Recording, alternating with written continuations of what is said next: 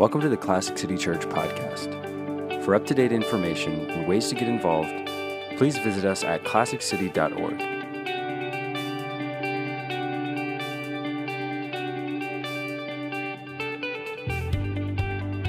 I want to talk about uh, something I think is just on my heart, burden for our church, and, and I just want to just kind of kind of share from the heart with you. And uh, the title of this message, if you want to write it down, is I want to talk to you about how Jesus ruined his disciples. And subtitle is How He Intends to Also Ruin You. So I want to look at this in the Bible how Jesus ruined his disciples and how he intends to ruin you. So if you will, turn with me in the Bible to the go to the Gospels, and what we're going to do, we're going to look at this thought in three tiers. One, I'm going to look generally at three sort of scenes in the Gospels from Jesus' life, from his biography, just three scenes of the, of the Jesus story that we read in the, in the Gospels. And then I want to summarize that, and then I want to talk to you. The second tier is to talk to you about something very specific. And then I'm going to close with something very practical uh, to help you embrace this. But if you look at in the Bible, look at Mark chapter 1.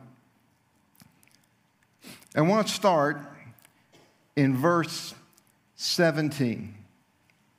Or we can start in verse 16, I guess. Or verse 14. Let's do that. Mark 1. Just keep doing. I love counting numbers up here. It's kind of a cool thing, I guess. Verse 1, chapter 1, verse 14. After John was put in prison, Jesus went into Galilee, proclaiming the good news of God. The time has come, he said. The kingdom of God has come near. Repent and believe the gospel, believe the good news. Verse 16 As Jesus walked beside the Sea of Galilee, he saw Simon, who was later to become the disciple Peter, and his brother Andrew. They were casting a net into the lake, they were fishermen. Jesus said to them in verse 17, Come follow me, and I will send you out to fish for people. Some versions will say, Come follow me, I will make you a fisher of men. Now, these guys were, if you just give you a little background, Jesus is out and he's preaching, he's beginning his ministry. And real quickly, Jesus was the hot rabbi. He was the, the, the guy to go hear preach, and he was very uh, popular. He was rolling. And as he was doing this, he was gathering up some disciples, and he went to some guys who were fishermen. Very common guys. They weren't talented, there was nothing exceptional about them. But he went to them and he said, You guys, stop what you're doing and follow me. And as you follow me, you will become a fisher of men. So Jesus kind of lays something out to them. He says, Hey, look, if you'll follow me, your life will not be about fishing for fish, gathering fish in. Your life will be about gathering people, about touching lives, about transforming lives, about bringing human beings into an encounter with God. And they said, okay, we'll do that. And it's really interesting the phrase in there. Jesus says, it's in verse 17, I will make you become. I will make you become. His desire is to make them become someone who can reach others effectively and powerfully and permanently. And that's how he introduces himself to his disciples. So now let's look at that. Keep your move on with me to the two books from there to the book of John, chapter 4. We'll look at another scene in Jesus' life. This is a few months, maybe a year or so later, in John chapter 4.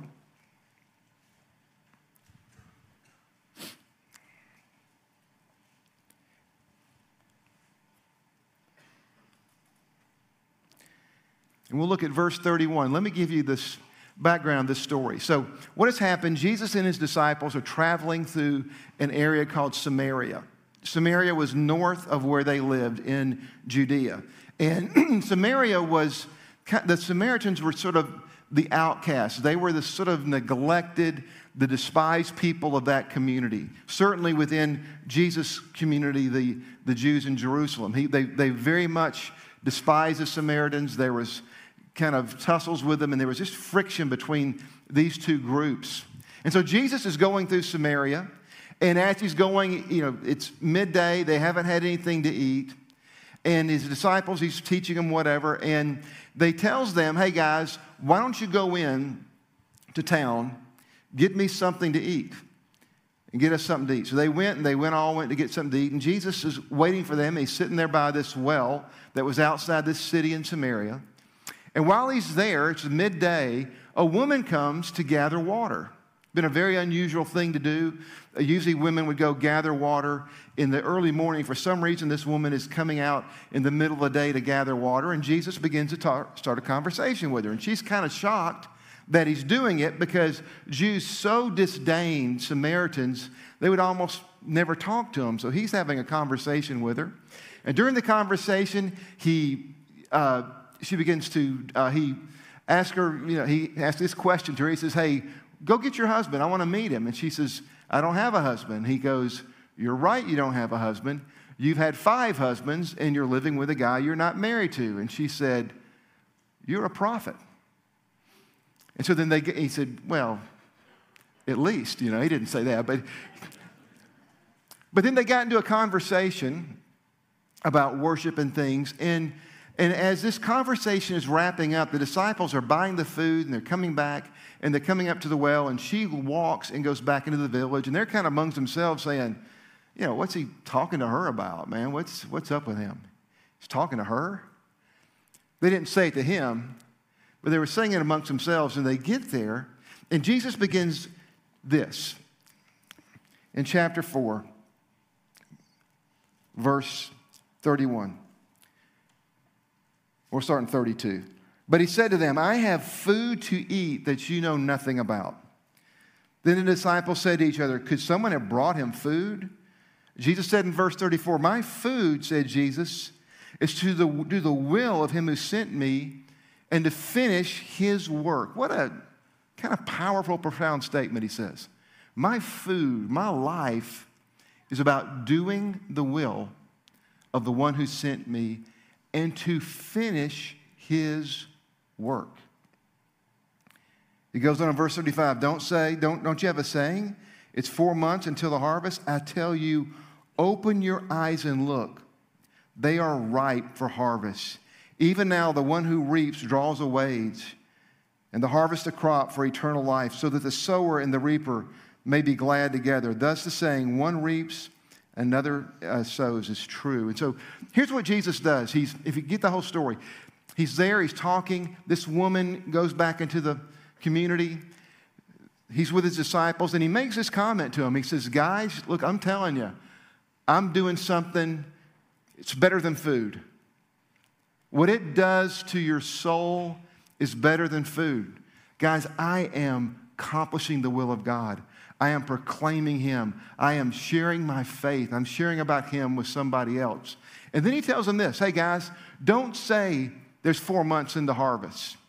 Don't say, you know, sometime somewhere. He goes, look, I want you guys to open your eyes up. The fields are ripe for harvest. And as he's doing that, we read the story. What happens is this woman goes into the village, tells the community about what happened to her. She comes, she comes out of the village. Everybody in the village is coming out to where Jesus is at this well. Now, could you imagine being a disciple? He's talking to this one gal, and you know, you get him his food, and he says this kind of comment, and you don't know what he means by it.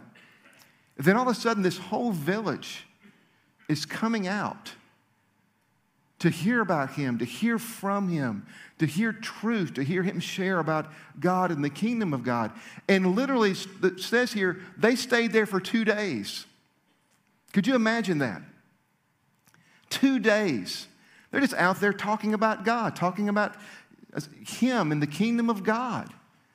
And these disciples are looking at this going, wow, you know, wow, what, what is this? People are interested, you know, and they've probably getting a side conversation with somebody. They ask them a question, maybe. Of course, they say, whatever he says, that's the answer. You know, they're just not, you know, but but they're but but this would be a very, very powerful thing. And Jesus says to them, Hey guys, open up your eyes. People are ready. People are hungry. People are curious about what you believe. And I believe he would say that to us today, to you and I, every one of us here that claim Christ as Lord and Savior. He would say, Open up your eyes. People want to know about what we believe. There is a spiritual hunger that is in people's hearts that we need to speak into. You know, the other day I was watching a, uh, I was watching a clip uh, from a podcast that, that I'll, I'll look at every now and then, a Joe Rogan podcast. And on this Joe Rogan podcast, which, you know, I work out in the morning for an hour, you know, I listen to podcasts. I listen to Joe Rogan sometimes. And he had this guy on there named Bryan Callen. Bryan Callen is a comedian, not well known, but he was a, he's a good comedian. And they were talking. And this is in the first 10, 12 minutes of their conversation. They were talking literally about tripping on drugs for a while, about smoking pot and how they trip before they get up to, to do a com- comedic act. And they were talking about, oh, you got to get on the tail end of the mushroom high. You can't get and I'm like, listen this going, oh my gosh. And, and they are talking about this or talking about all this stuff. And then they start, and this guy, Bryan talks about how he'd gone to Jerusalem and he had been to the Holy Land. And Joe Rogan looks at him and says, Are you now, a, are you becoming a Christian? Are you getting religious?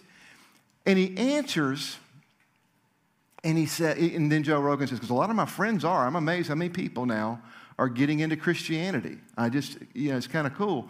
And the guy says to him, no, I'm not Christian. I can't believe Jesus rose from the dead. He says, I just can't believe that. But there's something about Christianity that perplexes me, and I can't get it out of my mind. He says, See, 2,000 years ago, there was a guy named Julius Caesar. He conquered the world. He was the the first Caesar of the Roman Empire. He was celebrated as a god. And he was on top of the mountain. He had everything he wanted. Just like in our day, there are men, and he mentioned Jeff Bezos and maybe others, who are at the top of the mountain. He says, yet, at that same time in history, there is this rabbi, this radical rabbi in the countryside and he's saying things like, love your neighbor, forgive people. He's saying, oh, and your bodily appetites, they need to be submitted to a higher power and a higher law. And he said a lot of things, and he said them with such popularity that he threatened people and he got himself crucified. And even on his cross, as he's dying, he says, Forgive them. And he's, He's crucified. Now, here's what bothers me about him as he goes on. He says, Today, I don't care if you're a Christian or an atheist, we revere that rabbi. We revere him. We honor him. We want to be like him, whether we believe he was God or not. And we just don't think that much of the other. He said, and I have to think, he says, over and over again, I've been thinking in my mind, how can I make sense of this? And he says, you know what I think it is? There's something about that guy that dovetails with the universe. And he, go, he literally said this I think it's truth.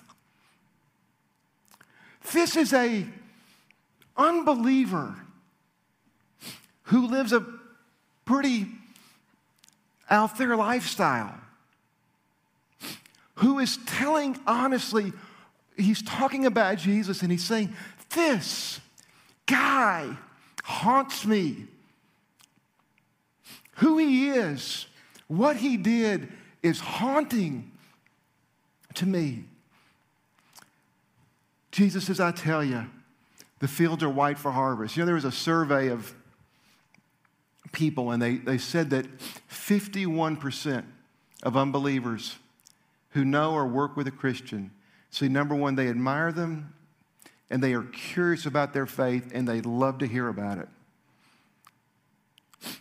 People are open, and Jesus is saying that in this thing. Hey, guys, look up.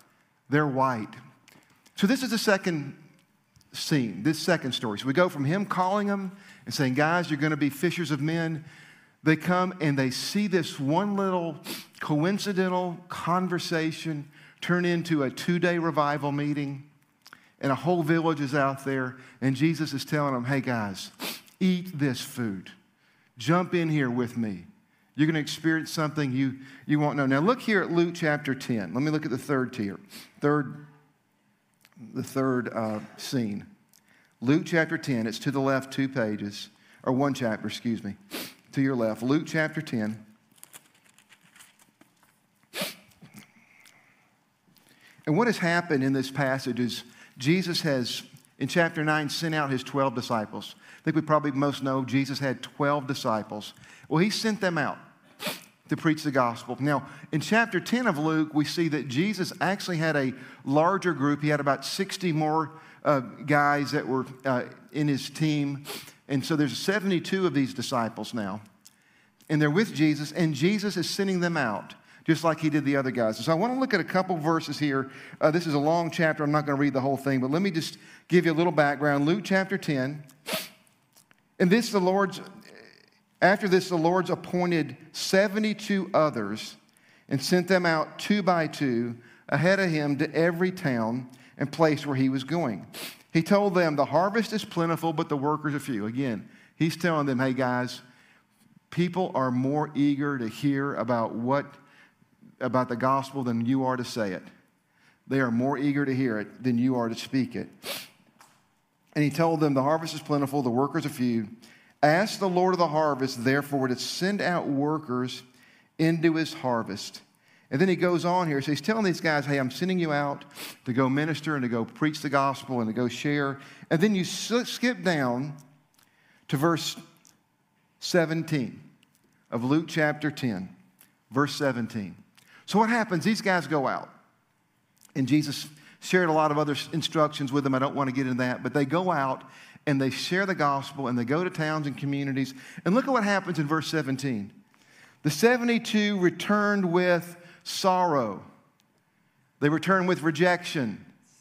They returned with, what does it say there? They returned with what?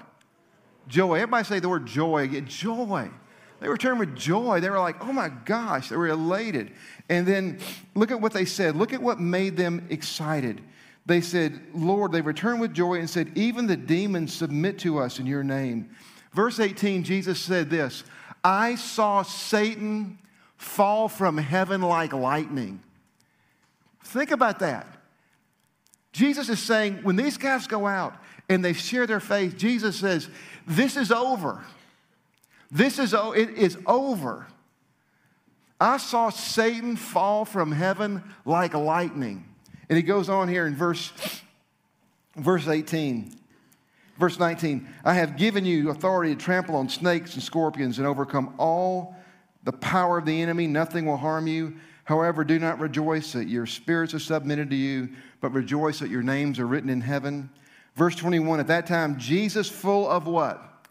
Joy through the Holy Spirit, said, I praise you, Father, Lord of heaven and earth because you have hidden these things from wise and learned and revealed them to children. Yes, Father, this is what pleased you to do.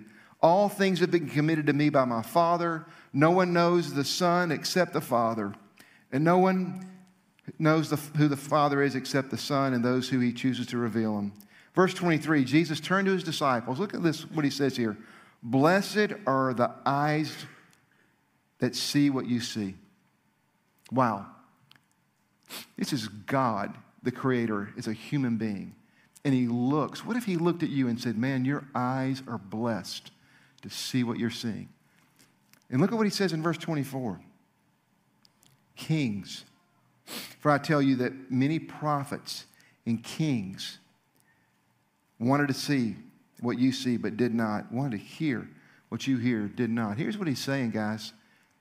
What you're doing, what you're a part of, what you just did in going out and sharing your faith, what you did in seeing the kingdom of God overthrow the kingdom of darkness through the proclamation of God's word. He says, I'm telling you something, kings wanted to see that happen. Prophets wanted to see that happen. What your eyes are seeing is incredible. And Jesus was full of joy, full of joy, full of joy. And so, this is the third tier. This is where these guys got ruined. They were called, they followed Jesus. Jesus said, Hey, follow me, you're going to become a fishers of men. They're at a, at a situation where Jesus shares the gospel with a woman, and he sees, they see this wow, this incredible interest, this incredible hunger, and they go, oh my goodness. And Jesus says, hey, you guys, you know what? You're going to eat this, man, and you'll never be the same. This is the food you're going to be eating, and you're not going to be the same. And then he sends them out, and they go out and they discover it works. People will listen. People are hungry and they hear it. Now, let me tell you something I want to share with you, is specifically some things that I want to see happen in our church, some things that we've done to sort of, a, a thing we developed and, and uh, that I think will help you do this. Because I think it is important. You know, they say the number one inhibitor for a Christian sharing their faith, you know what it is? You don't know what to say.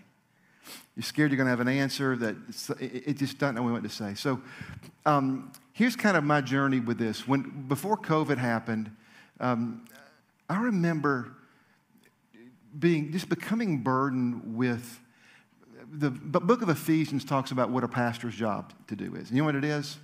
It's not to preach good sermons. It's not to whatever. It's not to do, although that's, yeah, it's important. But, but the real job, it says, is to equip church members to do the work of ministry. It's to enable and empower. Do what Jesus said. Hey, guys, I'm going to make you become fishers of men. It's to do what he did. And so I just became, honestly, just very burdened with how to do that. I, remember years ago in Christianity, when I was young, which sadly was a long time ago now, but I was a young man, young teenager, and I first became a Christian, one thing that our churches were boring, by the way, back then. Awful. Everybody remember? Awful. Some of the older people here will tell you, awful. They were just, we have people in choir robes, they moaned through songs. It was terrible. It was the worst hour every week I had. I, I, I literally was. I remember this thinking before I became a Christian, I am not doing this when I get old enough. I am not doing this. My parents can drag me all they want, make me wear a clip on tie and all these goofy. Cl- this is not, I am not doing this. You know, when I'm, this, is, this is it. I'm doing my time. And, um, and what happened is, though, every now and then they take the youth to a cool youth meeting, and it would be awesome. There'd be like a, a good speaker, and he would be like he'd dress, you know, in jeans, and or, you know, he would just be cool, and he would he would he would connect with you where you're at, and they had cool music, and it, it was just a neat thing. And you're just going, somebody one day got the bright idea, let's make church like these things people want to go to, and and so what was happened has been incredible, and, and um, we have cool churches now. Everybody just likes going to church. But back then, here's something that we used to do. Back then, everybody knew how to share their faith. Everybody knew how to, there was different methods. I don't want to go into super detail, but everybody knew how to share their faith. Every Christian was committed to sharing their faith. And we would win people to Christ in their living rooms. We'd win people to Christ it, in, at work. They'd get saved there, and then we'd bring them to church. That was utterly boring but they would still come. We'd still bring them. That's how it worked. And what's happened now is that people just bring their friends to church, which is cool to do. But so few people are, are mobile and are able to take the gospel to others. In fact, I bet if your neighbor knocked on your door today and said, How do I become a Christian? What must I do? What do I got to do to become a Christian? Many of us here would go, Come to church with me Sunday. I want you to meet my pastor or his wife or one or Josh or one. You, you, that's what would happen, and, and that's not ideal. So, so I began to really think, how can we do this? How can we not have keep church services great and cool and hip, but how can we uh, equip people, the average person? It's not a professional minister. How can we make them able to, to, to experience what these guys are experiencing? How can they eat that food that Jesus talked about? How can they experience that joy of, of connecting somebody to, to the Lord and being involved in those kind of conversations? And so um, I, had a, I had a kind of a journey with this. I was one morning last summer, I woke up and which is a good thing to obviously wake up. But I woke up and the Holy Spirit just put on my heart, I want you to write a, I was just going to write a simple essay on something that I had come across when I was working on my dissertation. And about 10 facts about Jesus that are historically certain. I just was, thought it was just kind of incredible in my research. To, it was kind of a side note to the dissertation. But I remember reading it, and you guys have maybe heard me share this sermon. I do it a couple times uh, every now and then. Uh, we'll do a series on it.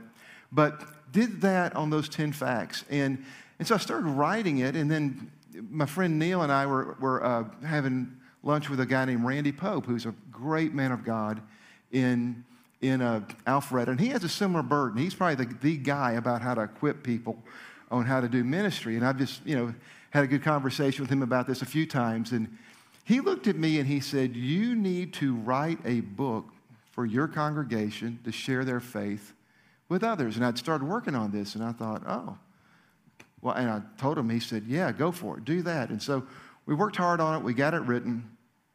And, and, and what I, what I want to do is, uh, let me just, just tell you, what are, the, what are the 10 facts? It's real simple.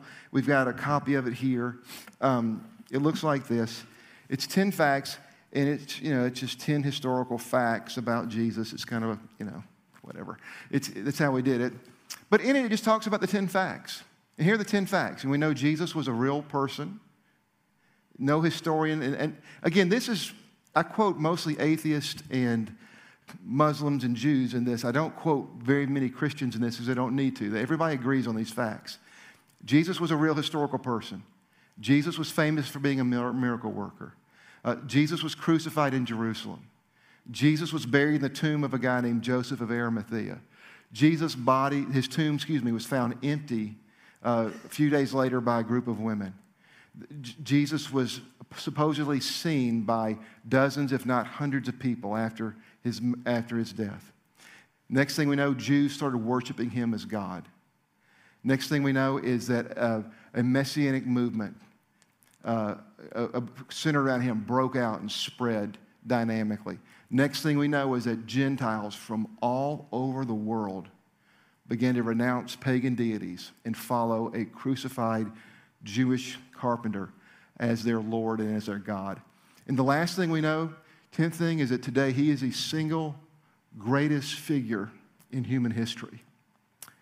Indisputable. So I put all those 10 facts together. Now, if you think of those 10 facts are a great message.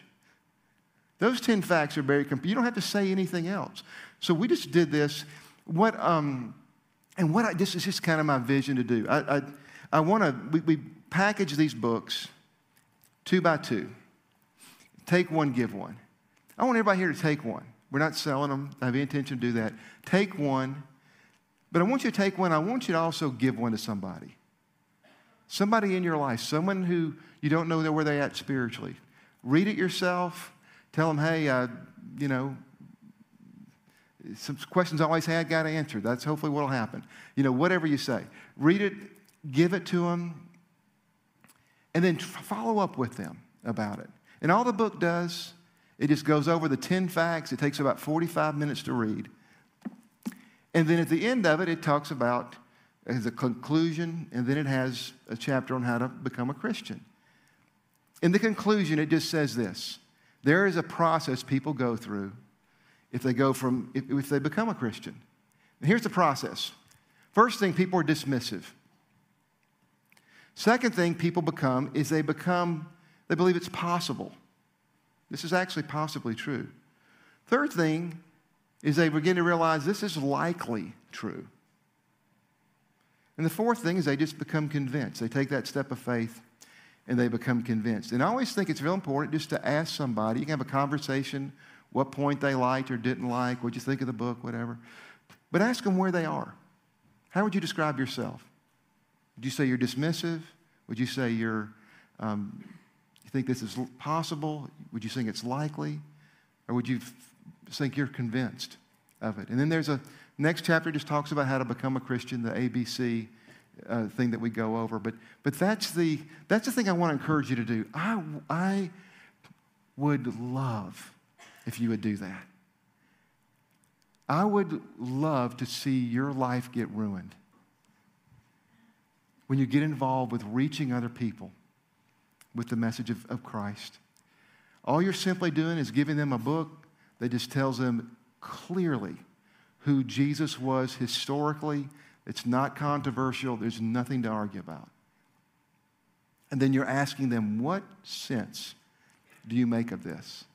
Very simple to do.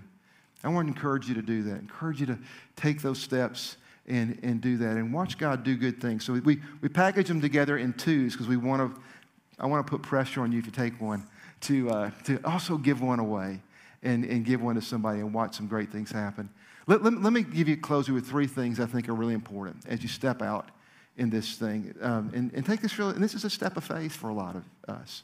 I, I get that. I, I remember in my life learning how to share my faith and what a step it was. And you just think, somebody's going to call you a name or somebody's going to hate your guts and you're going to have you have all these fears of what may happen and and uh, those don't those don't materialize.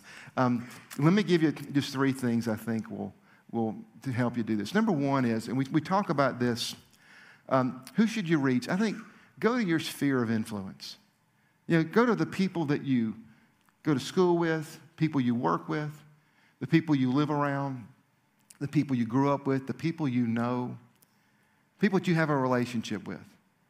Start with them. Jesus once taught the kingdom of God is like a little grain of mustard seed. You put it in the ground and it grows. He said, The kingdom of God, the next verse is in Matthew 13. He said, The kingdom of God is like a little bit of leaven, which a woman took and she put it in some flour until the whole uh, lump of dough became leavened. That's exactly what a Christian, that's how the, the Christianity spreads.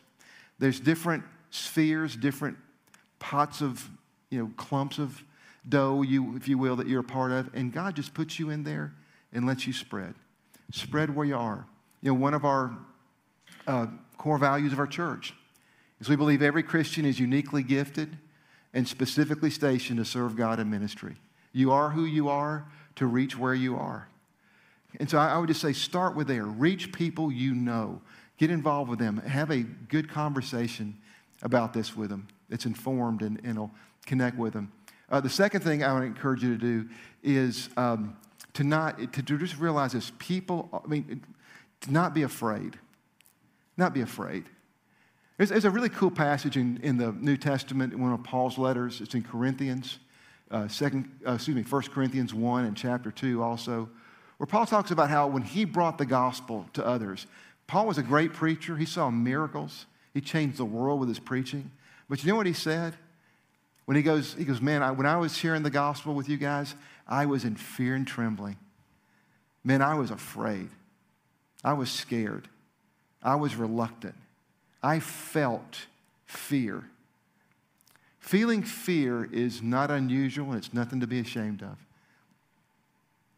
fact, courage doesn't happen outside of fear. If somebody does something very risky and they aren't afraid, they aren't brave, they're crazy. But yet, you're, you're stepping out there. You're doing something brave. You're putting yourself out there. Take that step of courage. That's where power is. Paul said in that same passage, he said, Man, I was weak, but when I took that step and I spoke, I felt and experienced the power of God, and so will you. Don't be, embrace weakness and move forward with it And the last thing, the third thing, we've talked about this already, but man, people are more open than you think. You cannot see what, what God sees. God is drawing people to Himself. He always does it. He constantly does it. I cannot tell you how many times myself or my wife have been on a plane or you know doing something innocuous. And we'll talk to somebody we'll get in conversation and they'll find out we're pastors and they'll just they'll just want to talk about god. They'll want to talk about the lord. They, they find out we believe in christ and they just want to talk about it they want to ask questions people are very interested particularly right now our, our, our you know, I, was telling somebody the other day, atheism has had a platform in this kind of stuff. It's had a platform for a long time, and it has not produced. It hasn't produced anything sensible, anything productive. This sort of anti Christian sentiment that we've seen sort of out there, it hasn't worked. And people see it has made our country worse, not better. And I, I just believe we have a, a country that's ripe and, and you know, we have people around us that are ripe to hear the gospel. So that's, that's my challenge to you. Those three things. Jesus wants to ruin your life, just like he ruined his disciples' life. He wants to give you a, a, a sense of purpose and adventure in being whatever you are, in living wherever you are that is, that is extraordinary and is exciting and life changing, something that will produce incredible joy in your life and will produce incredible joy in Him. It's a powerful thought. Let's, let's pray together. Well, Heavenly Father, we thank you so much for the story we just look at of your interaction with your disciples, and we thank you that you are, to some extent, doing the same process in our lives you're teaching us how to become fishers of men. You're teaching us how to make a difference in the life of people we love and know, we, we share life with. Father, I pray you would give us eyes to see the openness of people to you. I pray you'd fill our hearts with courage and faith to take a step to reach and engage people who don't know you. Lord, we thank you so much for, for your presence. We thank you for your message. We thank you for its impact on our lives. We pray we'd be able to see others impacted as well. We pray this in Jesus' name. Amen.